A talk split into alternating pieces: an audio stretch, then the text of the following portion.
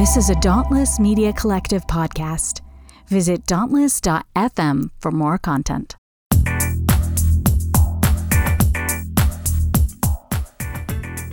I regret to inform you, you're on Chapel Probation, a podcast that takes a critical look at evangelical colleges and universities and all kinds of things. But today, we have a special conversation between two authors. And I'm your host, Scott Okamoto.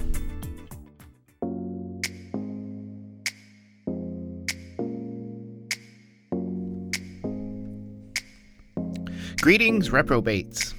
So this week, I'm currently basking in the sunshine of Puerto Vallarta, Mexico. Probably eating, snorkeling, relaxing with some friends, other things. So I figured this would be a good time to post this conversation that I had with Jo Luehmann. Uh, when I went to New York for Gail and Nate's wedding, I contacted Jo to see if she wanted to hang and do a conversation between two authors, you know, that kind of thing. And she agreed. And so we went to dinner, went to a jazz club, and then we parked ourselves in Central Park, just a few hundred feet from like one of Trump's shitty buildings.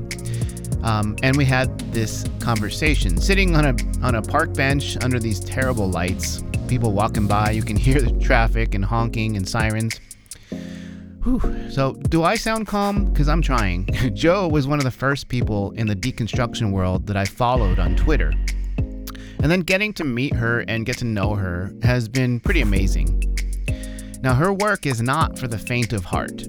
She speaks her mind with conviction and fury, and sensitivity and insight, but this angers a lot of small minded conservatives. And last year, things got so bad. Uh, she was doxxed, and she had to pull her kids out of their school for their safety. They were getting death threats. And she even had to move across the country with her family. And things have been rough for her as she has had to start life over in a new place. But Jo is writing a book for none other than St. Martin's Press. And despite all the trauma and bad breaks of the past year plus, she got off that subway with perfect hair, a radiant smile, and lots of stories to tell. So I had my phone and a little trusty microphone that usually works great when it's sitting on a table, but because we were sitting on a park bench, uh, the video didn't turn out great. Jo looks fine. I, I look like a bleached, bloated Buddha man, um, more than normal. And the audio gets a little dodgy in the middle um, when the mic slipped between my legs. so, you know, excellent recording conditions. I'll try and post some of the clips of video because Jo has some amazing things to say uh, of, uh, uh, of her, video of her, not me. But other than that, it was a lovely conversation between two people, two writers, trying to navigate this wild, wide world post Christian faith.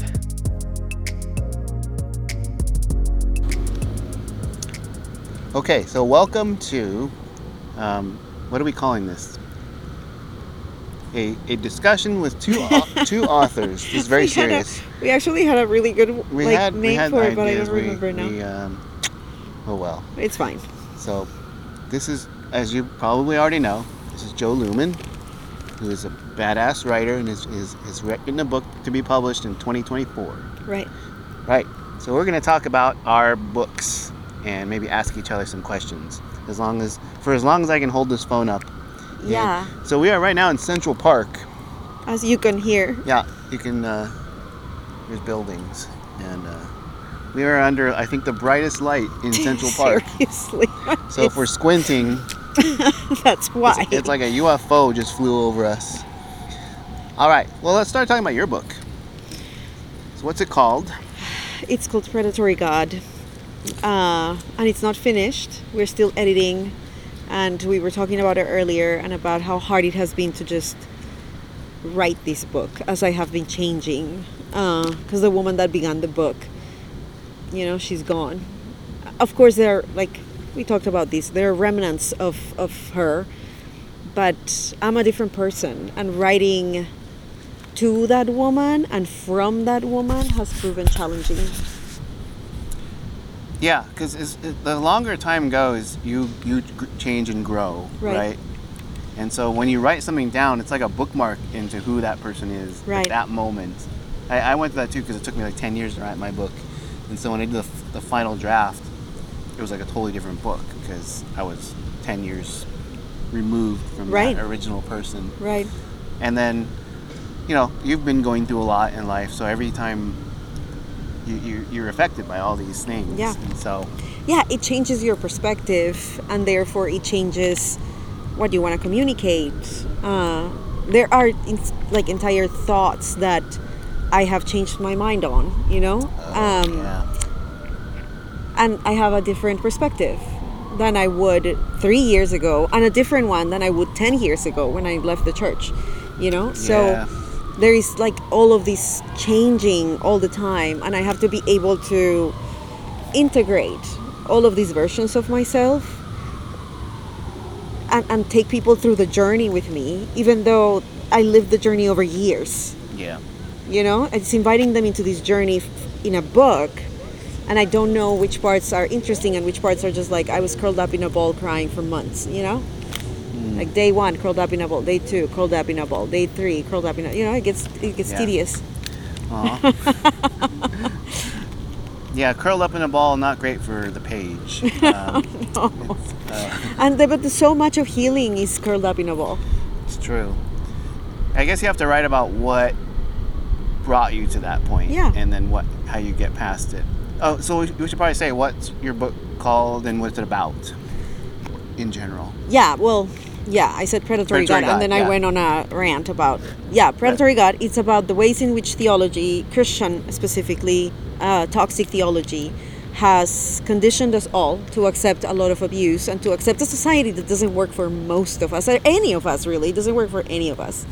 Um, and how underneath all of this is this theology that while many people don't call it theology anymore, it's seeped into every single way in which the world functions, especially the West right now, and how it affects me personally, or how it's affected me, uh, how it's affected us systemically, and then how it can affect people, regardless of how Christian they are. You know? Yeah, I mean, it probably the the theology works for like white mega pastors very well. I would imagine. Yeah, Just- absolutely. Not the rest of us. Yeah, but you know what? Still, these ideas of punitive justice, for instance, uh, you know, like people are calling for murder when it's the other person, when it's the other band that is, you know, it's like, well, put him in jail forever and like the death penalty. And it's like, oh, so we only have to humanize some people Yeah. right? We don't have to humanize, especially people that are the most marginalized amongst us. Yeah. Um, poor, yeah. people of color, especially black people, non Americans, people from the global south, just absolutely invisible Queer people, queer folks in all of those like intersections, disabled folks, fat folks. Um, Like whoever can be marginalized and, and stomped on to help other people go up. exactly. Yeah. And so, yeah, we, we, you know, like we are perpetuating the same system even outside of religion um, because it's all we've given ourselves permission. It's all that we have been given permission in general to dream Yeah. about. And Yeah. what you cannot imagine, you cannot create either. Yeah. And so we are this theology that keeps us in fear of punitive measures if we don't fit in, keeps us so in our fight flight mode that we don't even have time, desire, um, yeah, or bandwidth to be able to imagine a better world and enact it. Actually, enact it. We only have time to survive these and make sure that we are not being pulled down and we continue to stand on others so that we are not the bottom of the barrel Oof. um, and that's terrifying you know Yeah, and and it makes me not miss church. Absolutely, yeah. Because I felt like I was always trying to climb through that system. uh-huh As yeah someone who was not seen as like the center of that culture, yeah and so yeah, we have, I think our. i mean we knew we were never going to be the center Right. but we wanted to get as close Yeah. as possible for safety Yeah. for safety Yeah, for safety and and even just for. I don't know, status. You know, trying to like. well but what what does the the status give you Um, The illusion of safety. Illusion of safety. Right. And and but what does that do to the people that can never get close to it right. You know? Yeah. No, it's like when I was growing up, you know, my parents told me you can be whatever you want. And I remember thinking like, well, I can't be president. Because there's no too. such thing as Me too. you know, right? I was like, I can't be women, for sure, president, yeah. so- And but like non-white dudes, like we Yeah. don't, we don't dream of being president because until Obama came, it was just like not a possibility. Right. And in the church, we were never going to be the head pastor. No, we knew that. Yeah, for to sure. be an associate pastor or Yeah, yeah, yeah. director of something. Right, right. But But the cost of that was so high. And the cost of being what people expect you to be in corporate America is just as high. right. It's just as high. And we are all pretending that one is less problematic than the other, but not really. We are still Yeah. participating in the same system that maintains hierarchies. Yeah. Um, Do you bring that, into the book too, comparing Yeah. like corporate and capitalism to, to the theology? Yeah, some of it. Yeah. Uh, Or, you know, marriage uh, and the nuclear family. Uh, so in the book about parent, in the section about parenting, I talk about that, about how the nuclear family and this idea that children that are raised in certain families with certain economic advantages, with certain specific things, are better than you know, and not simply kids that have a lot more resource, like a lot more resources at their Privileges, yeah. advantage. Yeah. Uh, and yet, we see incredible, impressive children in all of the categories that you want to imagine, Right. right? Um, which is more impressive that without having all the resources at your disposal. If my kids had all the resources that a lot of these very, very privileged children have, they better be producing, Yeah. you know, Yeah, they like got no excuse. incredible art or incredible something. yeah, you would think. Uh, but, you know, Do you remember when Sotomayor became a Supreme Court justice and she gave a talk that made all the people mad because she's like, I overcame more right. than the other people on this court. Right. Because It, it was, I harder poor. for me. Yeah, and so she said that gave her an advantage because she worked, she knew how to work harder and, Right. and beat the system to Mm. get to where she was. And it made my, my students at AP were really mad. They're like, "What do you mean by that?" You know, she they, they saw it as like her insulting them, but I was like, "No, no, think about it. Think of what she had to overcome with like her socioeconomic situ- situation was that they weren't food safe. They, they had they didn't know where they're going to live sometimes. And meanwhile, the other guys are like wealthy, going to all these private schools, and you know, and they worked hard too.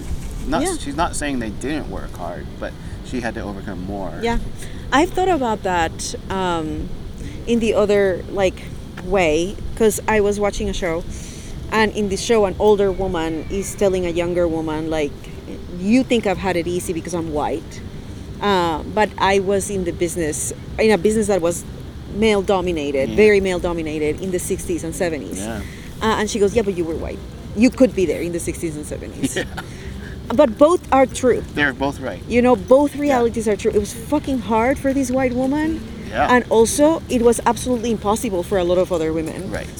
um, like both realities can exist and we can hold it's not about who had it worse it's just about we had different experiences and how can we hold both of those and then say nobody should go through either one Yeah. of those experiences? It shouldn't be this way Yeah. right? Because then the, the common denominator if you will across all of this is that there are some people that are the same people that have been having access to a lot of resources disproportionately to the rest of us and the world that they've created is really bad.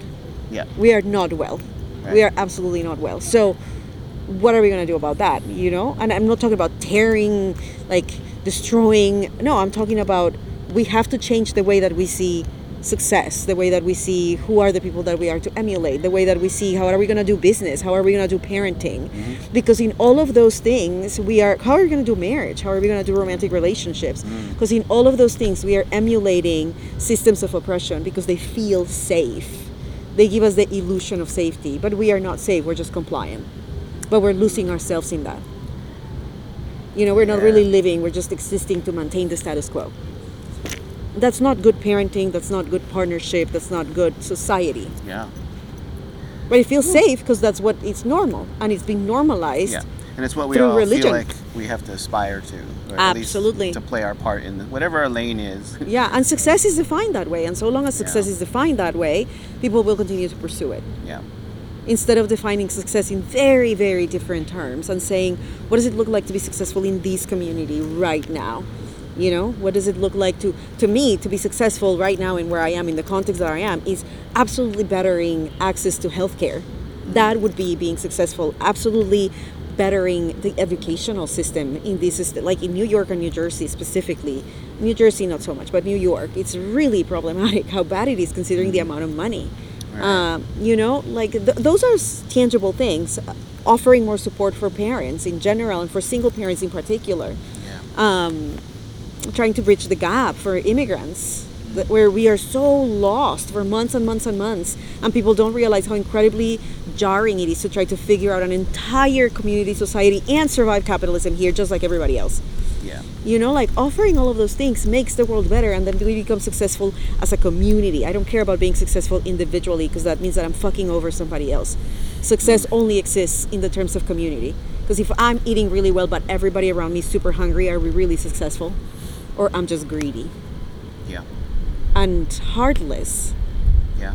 you know? Because at the end of the day we'll all see each other in heaven and god is just and god gives everybody what it right we justify it we Yeah. justify it in our heads but we justify it inside the church and outside the church well we don't know the choices that they've made you know Yeah. they shouldn't have been doing drugs like that's a choice and not a coping mechanism you know like Yeah. just we don't meet each other with compassion but instead we meet each other so that we don't have to face how dehumanized we are ourselves because we cannot see the human on the floor as our sibling you know Yeah. Yeah. and that Yeah. defeats the purpose of actual theology theology is that it's seeing the divine there in that person in, Yeah, in the everyone, yeah. world in seeing divinity um, around us amongst us within us uh, but when we are only able to see it above us Yeah. we don't see Or divinity at all Directly across. right like and across My is kind of like yeah but they are not like you know still the best of all of them Yeah.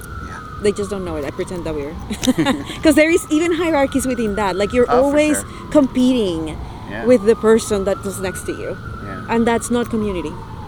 That's not Yeah. Damn. right because we all want to be the disciple that sits next to Jesus, Mm-hmm. the disciple that Jesus loved the most, right? I mean, deep down, we all want to be the favorite. Deep down, right? do. Like everybody is competing to be the favorite. Like even listening to Trump's narrative is this like, oh no, everybody loves me. I'm amazing. Yeah. Like he's so hungry for validate for external validation. We're sitting right by Trump Trump's Tower. tower, it's over there. I think it's over yeah. there. Uh, you know, so hungry for this external validation, and it leads us to do a lot of really stupid things. S- uh, uh, tolerate a lot of abuse, be Yeah. in abusive relationships, think Yeah. that we cannot do things alone. Yeah. Enable Um, abuse. in the absolutely. system. hmm Enable abuse. Uh, pretend we didn't see things that we did see. Right. Uh, and betray ourselves over and over and over again to exchange that betrayal for belonging and losing ourselves in that. Never knowing what we actually wanted and what our life would have looked like if we pursued it. Yeah. You know, because every choice is a choice. It takes us a, a one path or the other. Yeah. And we keep losing the path of our intuition to pursue the path of our comfort. For what? Right. Right? Yeah. Yeah. There's a part in my book that is related to that, so I gotta remember that. I hope you do your own audiobook because lis- listening to you, like if I if I had to listen to this book on audio to someone that wasn't as passionate, it's not gonna be the same experience. So Right. if they gave you the option, you should record Okay. your own audiobook. Okay. I want to hear Jo. Yeah. Raging. Rage. Yes.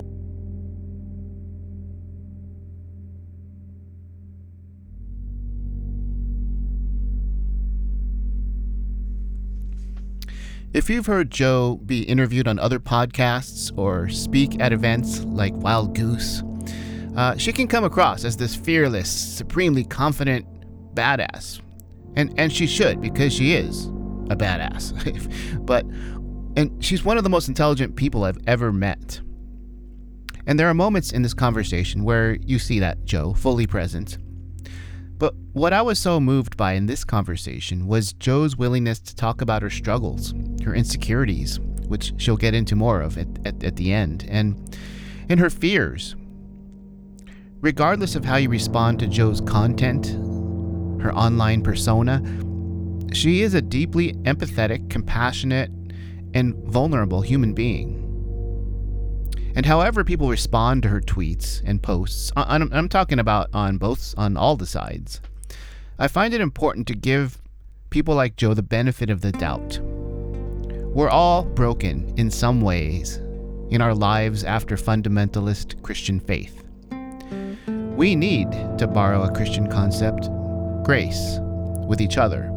Not because Jesus, I mean, not necessarily, but we need to bridge our gaps, patch our differences, reconcile our feelings and our hearts, because our survival as people out of faith as fighters against bigotry, and as caregivers of traumatized people depends on it. We need each other, and we need Jo Luehmann to be okay, giving voice to both her story and the evils of fundamentalist white nationalist Christianity.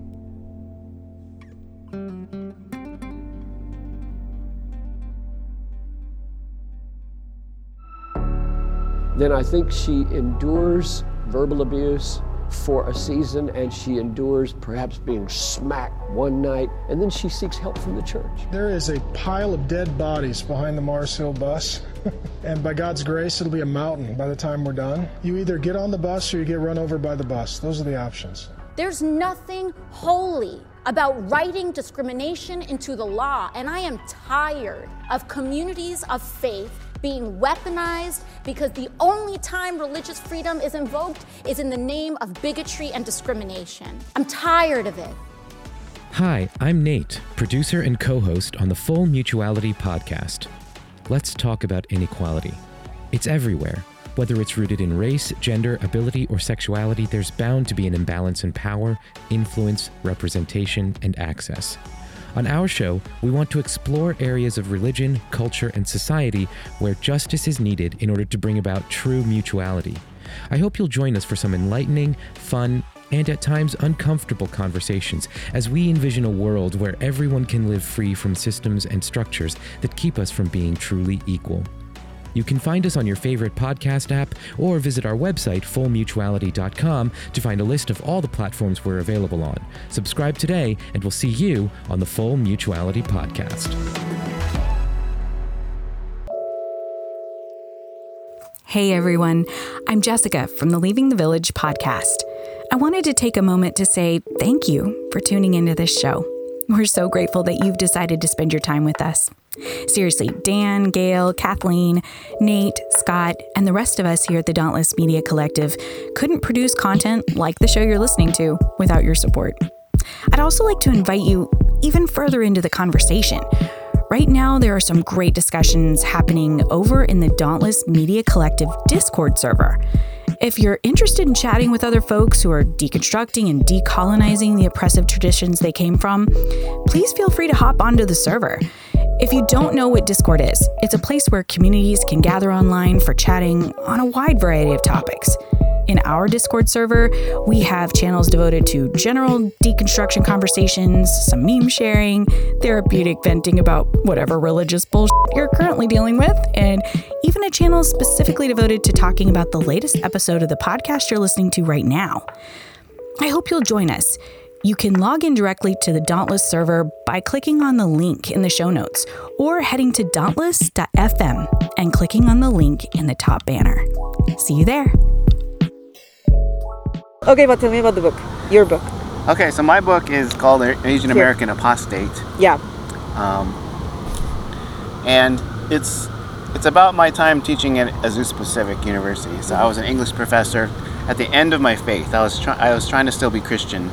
At, this is like 1997 or eight, and I was barely hanging on. And I thought, oh, I'll teach here, and it'll help me regain my footing in, Mhm. in faith.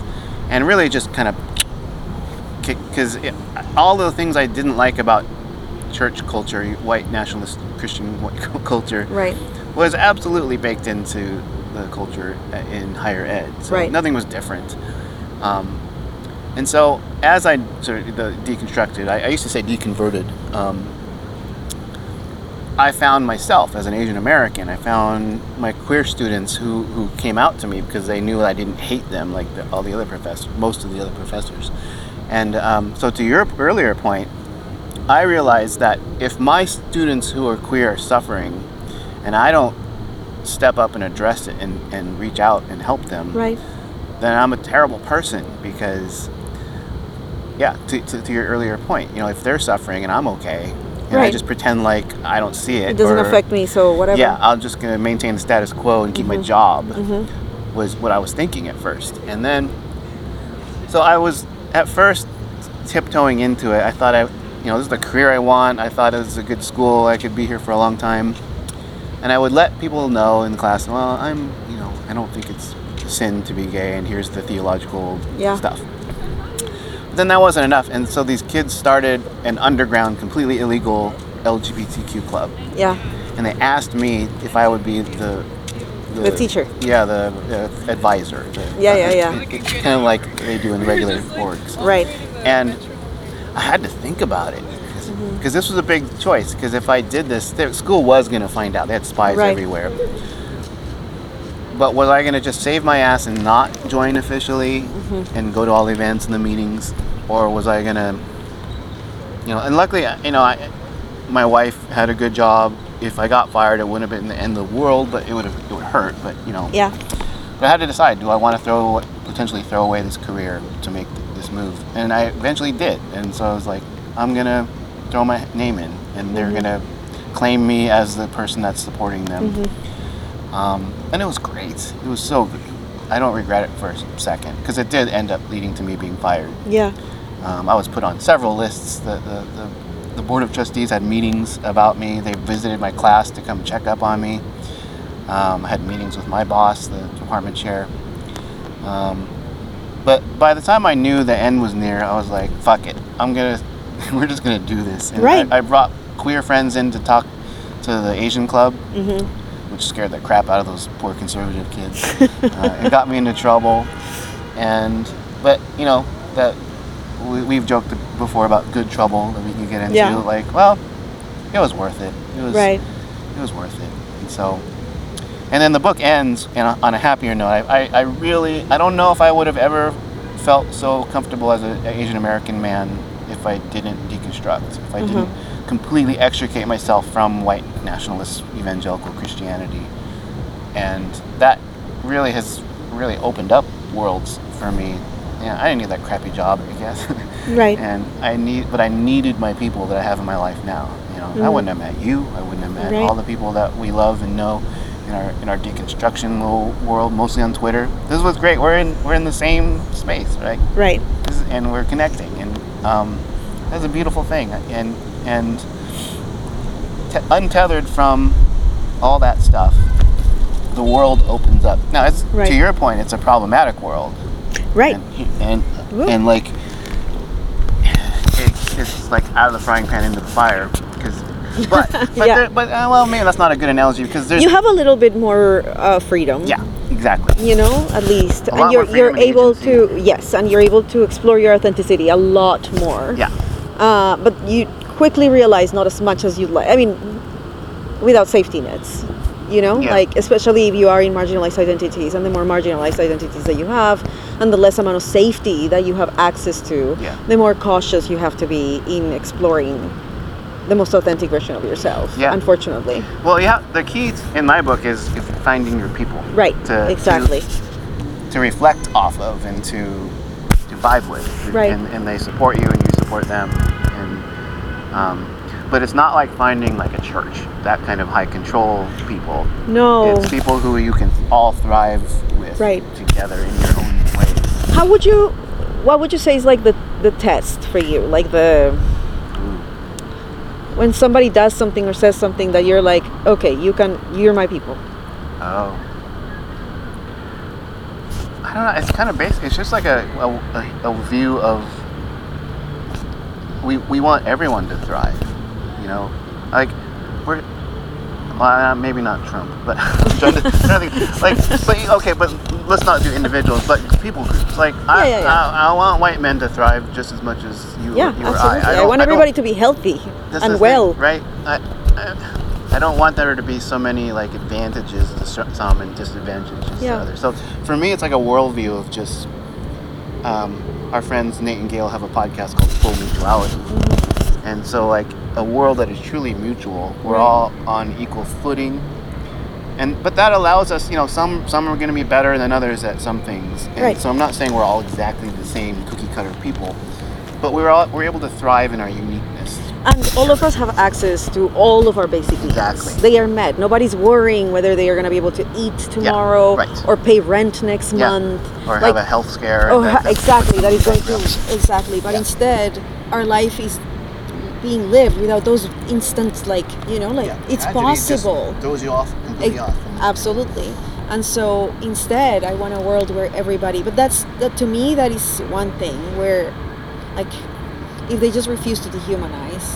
And I get in trouble for these because I just I refuse to humanize anybody, including Trump. Like that's why I tell you, you can hear the trauma of wanting his validation Yeah. there underneath. That doesn't mean he's healthy. It doesn't mean he should be president. For God, like no. It doesn't mean there should be no It's like consequences to the a amount of. like, Yes, no, it's terrible. But that doesn't mean I want him dead or I want Right. him harmed. You know, I want him to heal. I want him to do better. I want him. I don't think he wants to No, or desires to. I so I think we either. no right no Even he if won't. the chance. But I think that with people like that, we set boundaries, Yeah. but it's not dehumanizing boundaries. Yeah. That's the part that is hard for me. The dehumanizing. You know, like we don't have to dehumanize anybody, but we can absolutely set boundaries and say you you clearly have shown that you do not have the capacity to be in community with all of the Most people of the color yeah. and all of the women, of the world yeah. and all of the non-rich people of the so basically nobody Yeah. um, yeah so you know like just saying oh, there are boundaries that we can set Yeah. um, that's one thing for me but i think that the other one is when people are able when they recognize quickly that they don't know it all like people that are so interested in learning Yeah. um, i that is very important to me Because we were taught to pretend to be certain about everything when we were Christians. right Oh, I got a verse for that, or I got Right, a, right, I right. got a saying, or C.S. Lewis quote. You know, like to, to, to answer everything. easy answers Yeah. Oh, yeah. this is so basic, and uh, it's so clear. You know. Yeah. And, and what's your purpose in life i'm Yeah, a son so- of god you know yeah, I'm drawn to people who are okay with mystery and yeah not being absolutely sure. So, yeah. Yeah, me too. It's hard for me when people are sure on e- on either side of any. I don't care. Yeah. Um, but they are like, this is just how it's everywhere, Yeah. always at all times. Yeah. I'm like, well, no, uh, no. I think that we can just have a little bit of an open mind and recognize that the world is just a lot more complex than black and whites. You know. Absolutely. Um, and it doesn't mean that there are no things that are absolutely cruel, evil, and despicable. Of course, that Right. they are, uh, but they are never. They never happen in a vacuum, right. and that matters. yeah. You know, I think that that matters. Recognizing that. Well, why are people re- responding that way to these? Like, why is that the response? And you will always find that the response is understandable, if not. It's, it's it's not valid. It's not okay, but it's understandable. Yeah, well, the response is not okay, but we we can sort of look into it and say, oh, I see how you like like a Trump. And he had a really shitty dad. Yeah. He- I, I Or see how he even why did became- why? Because I think about these, like, why do people vote for these men? Well, the oof, yeah. You know, like why? And then I recognize how they've been indoctrinated in many ways by obviously churches and the places that we come from. Uh, there is like some serious indoctrination and fear and all of the yeah yes and Christian supremacy and all of it. Yeah. But there is also fear. Like these people are genuinely, genuinely Yeah, terrified. the Obama years shook them. You know, Mhm. while we were like celebrating minor minor victories, like bare minimum things that we thought were progress, Right. tur- turned out like half of America was like pissed and fearful. Devastated. That the, the world was going yeah, to hell. coming through Revelation to find out, you know, what the next steps toward the to Armageddon was. So Yeah, I mean, and I, I was one of those people when I was a young, like, teenager. Yeah. In my 16, 17 years, oh, I yeah. remember, like, talking about how the end of the world is here, how all of these things, Mm-hmm. Right. you know, and this was in Colombia in a lot of, I mean, I had a relationship with white evangelicalism, but I was in Colombia where Christian Catholicism is more, um, it's more cultural yeah. and yet, like a lot of talk of the end times, a lot of talk of Yeah, a lot obsessively and a lot of movies too yeah. Well, and the funny thing is, and we'll get back to your book in a second, but like all the end time stuff isn't even in the Bible. It's, it's all invented in like the 20th century. yeah, no, no. Yeah, it's it's at most 150 years old. Yeah. Yeah. So, um, what else do you want to talk about in your book? So, No, I, I mean, what we talked about, yes. yeah, this, How it's hard. it's hard to write. It is so hard to write. It's really, really hard. And I've heard that so many times by so many people. Uh, and I believe them. Like, I, I believe them, but you don't know what that means. It's like when they tell you that pregnancy and like delivering a baby's hard. You don't understand what that means. I mean, you believe it, like, absolutely, it's hard. until you. But you don't know what that means until you have to do it. Yeah. And so, yeah, it's been really hard. It's like required a lot of little deaths and changes, and for me to explore a lot of things inside of me, uh, for a lot of insecurities to surface inside of me, and for me to have to address those insecurities and not just kind of spiritually bypass them like we're used like no i'm a conqueror uh, but instead be like no i feel like i am a fucking piece of shit like right now and i need to address that i need to address Well, there's nothing like the creative process to bring out all your vulnerabilities. Yes. Weak spots. and- Yeah. Yeah. So. and you can you can choose to do either right you can choose to like spiritually bypass it or toxic positivity like sprinkle it with all the like no i got these. I'm, I'm a girl boss or whatever. Or you can choose to just sit down and say why is this happening? Like why am i allowing myself to go down these like thoughts that are so negative and so harmful? Where are they coming from? And why am i partnering with them still i thought i had addressed these. I thought i had like i really did. I thought i had addressed a lot of my self-esteem issues when i first started leaving the church because my self-esteem was so low after being inside of a white space and being the token. Um, and I worked so hard and just seeing it through the book resurface and saying where is this coming from? And what parts of me are is this book kind of activating that I've not you know Because the book kind of bringing you back to some of those spaces. I Right. just imagine. So, yeah, it's like you're recon connecting with that Yeah. person. yeah but I have to let her exist and also be the other per- the other version of me. I was talking to you about how talking to these two versions of me, and there is this teenager inside of me that feels really insecure, uh, that has always wanted to be a writer, but is sure that she's not good enough, but is sure that she can be good enough, but maybe, but not really, but it's maybe, and like she goes through these like. And also this adult that is like, I have a fucking book deal. Like I have it. I need to just write the book. Major publisher. Yes, yeah. And I have to write the book. And I know it's in me, I just don't know how to get it out of me uh, in the ways that I want it to. Because it's out, I have the manuscript, but it's Yeah. not me now- yet. My voice we- is not there. We in English teachers, we always say the editing is where the writing begins. uh, so yeah, I, but but I, the process of writing the kind of book that I want to write, which is an authentic book that comes from really with this like this wisdom within me, and it's not just regurgitated, you know, platitudes. Um, This is good. I need to think- heal. Like I need to address this, or not Yeah. heal, but at least address it. Right. Well, yeah, confront it. Right. Uh, Like I, I need to stop pretending, and it's like no, it's it's there. It is there.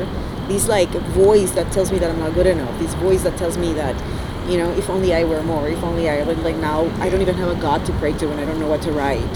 I've thought about that. You know, where I'm like I don't even have a God to pray to.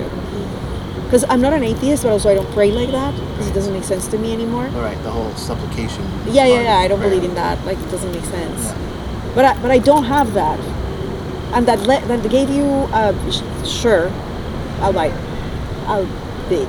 I never say how to say that word. Um, shallow, but it gives you a sense of relief that you did something about it. Yeah. You know, Yeah. Have you reached out to your To Personal the, deity. shh, Yeah. the, yeah, the guy that like downloads the wisdom. yeah? Uh, but I don't have that, and I do. There is this wisdom within me that I can awaken. Yeah. Uh, but when you feel so disconnected from it because this younger version of yourself is being activated in all the ways, then it's hard, you know? I do. Yeah. Yeah, writing makes you confront a lot of things if you're writing personal. Right. So, yeah, it can be rough.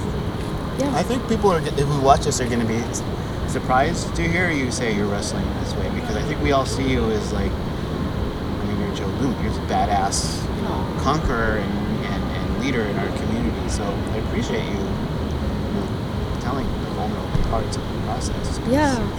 Yeah, I don't think it serves anybody to say like I just sat down and food. Yeah. Like, and- and- visited and just And listen, that may happen to some people, but Yeah. the more English is not even my first language.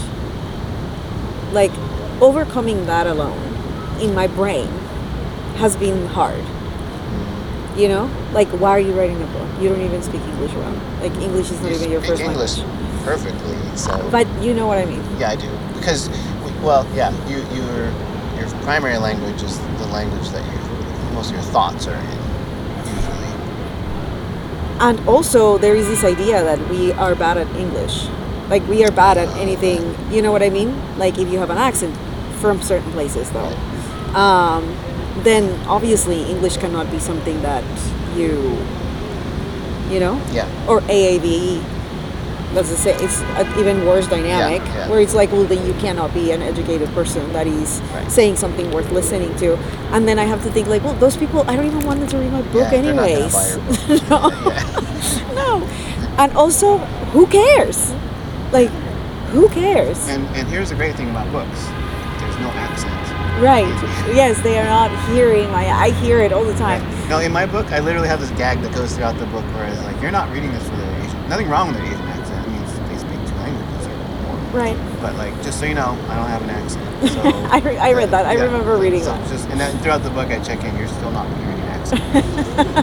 yes, I remember that. Um, but yeah, I think I think it's important to say that. You know, like it's hard. It's the same as women that have a baby and they are like six weeks later and I lost all the weight and it was easy, no big deal. Is that possible for some women? Absolutely. yeah, But most of us, that's not how we went.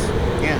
And then who who are we saying that to? You know, for, Right. For whose approval? Are yeah, like who, who, exactly. Who, who are we trying to appeal to here? Yeah. When we could just say like it's been really hard and I don't feel like I belong in my body anymore. Right. And it took me months and months and months to even feel like I could.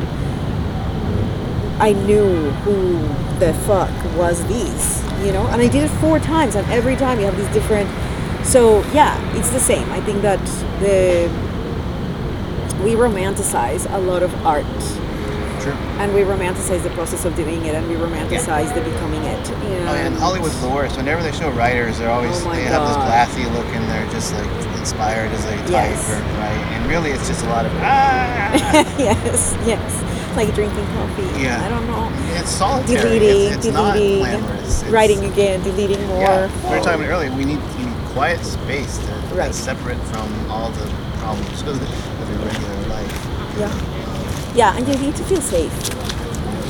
You need a level of safety which i think it's also made it hard for me to write it because it hasn't been super safe for me. You know like not having a stable housing for a year uh, it like you don't feel fully safe. In spite of where I, where I was was safe-ish but still it wasn't. And that really affects your your psyche. Like Yeah, yeah. There's, there's a lot of parameters that go into like the successful writing session. Yeah. And safety is definitely up there. So, yeah yeah. All right. Well, I appreciate you doing this with me and Thank hanging out in. New York. yes Maybe we should go and venture back into the city and, and Yeah. just take it down. yes We're fierce. We're not old. We're, oh, right and we right. can't hang thank you, Jo. thank you bye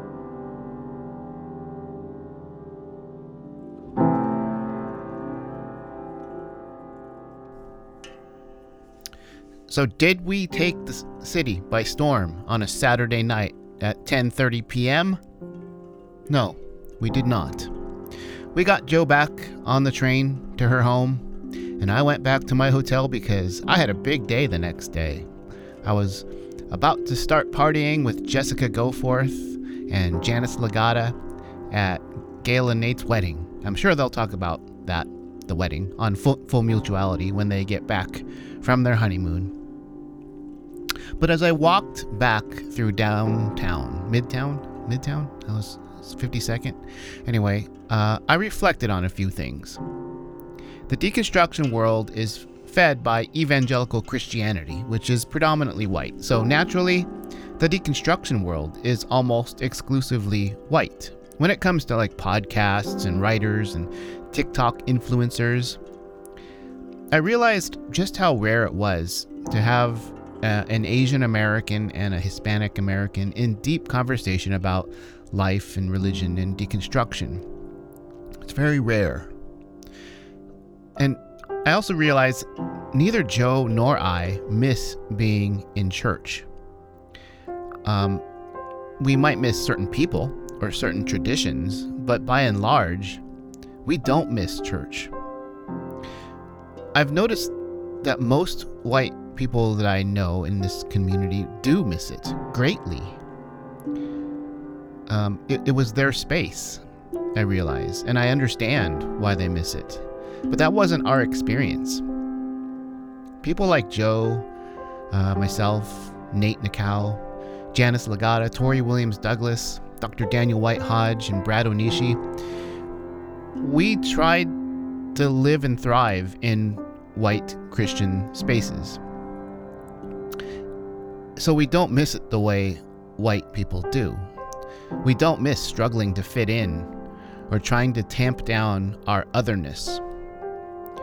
We don't miss feeling marginalized and having to justify our presence by being more and better than people around us. It was exhausting.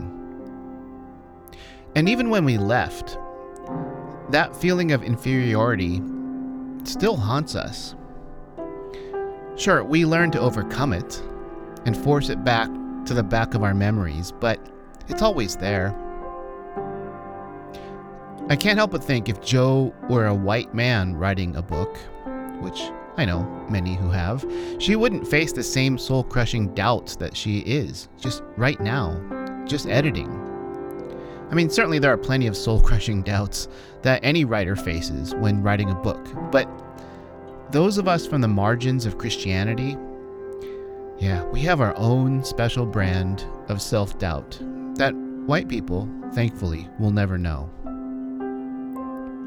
And that, to me, is why I think Jo Luehmann is so important to us. You can disagree with things she says. You can disagree with things I say, or any of us say. It's fine. Let's talk. But I hope you value our perspectives. I hope you really listen to our stories. I hope you buy our books and bring us out to speak. There are lots of amazing voices in the deconstruction world, but there aren't many of us BIPOC folks in it. Fortunately for you, a chapel probation listener, yeah, you're listening to me. so thanks to Jo Luehmann for coming and doing time on Chapel Probation, Central Park version. Look for her book, Predatory God, due out next year. I mean, I think from what she's told me about it, it's going to be an amazing contribution to this ongoing conversation about life, Christ, Christian hegemony, and human thriving for everyone.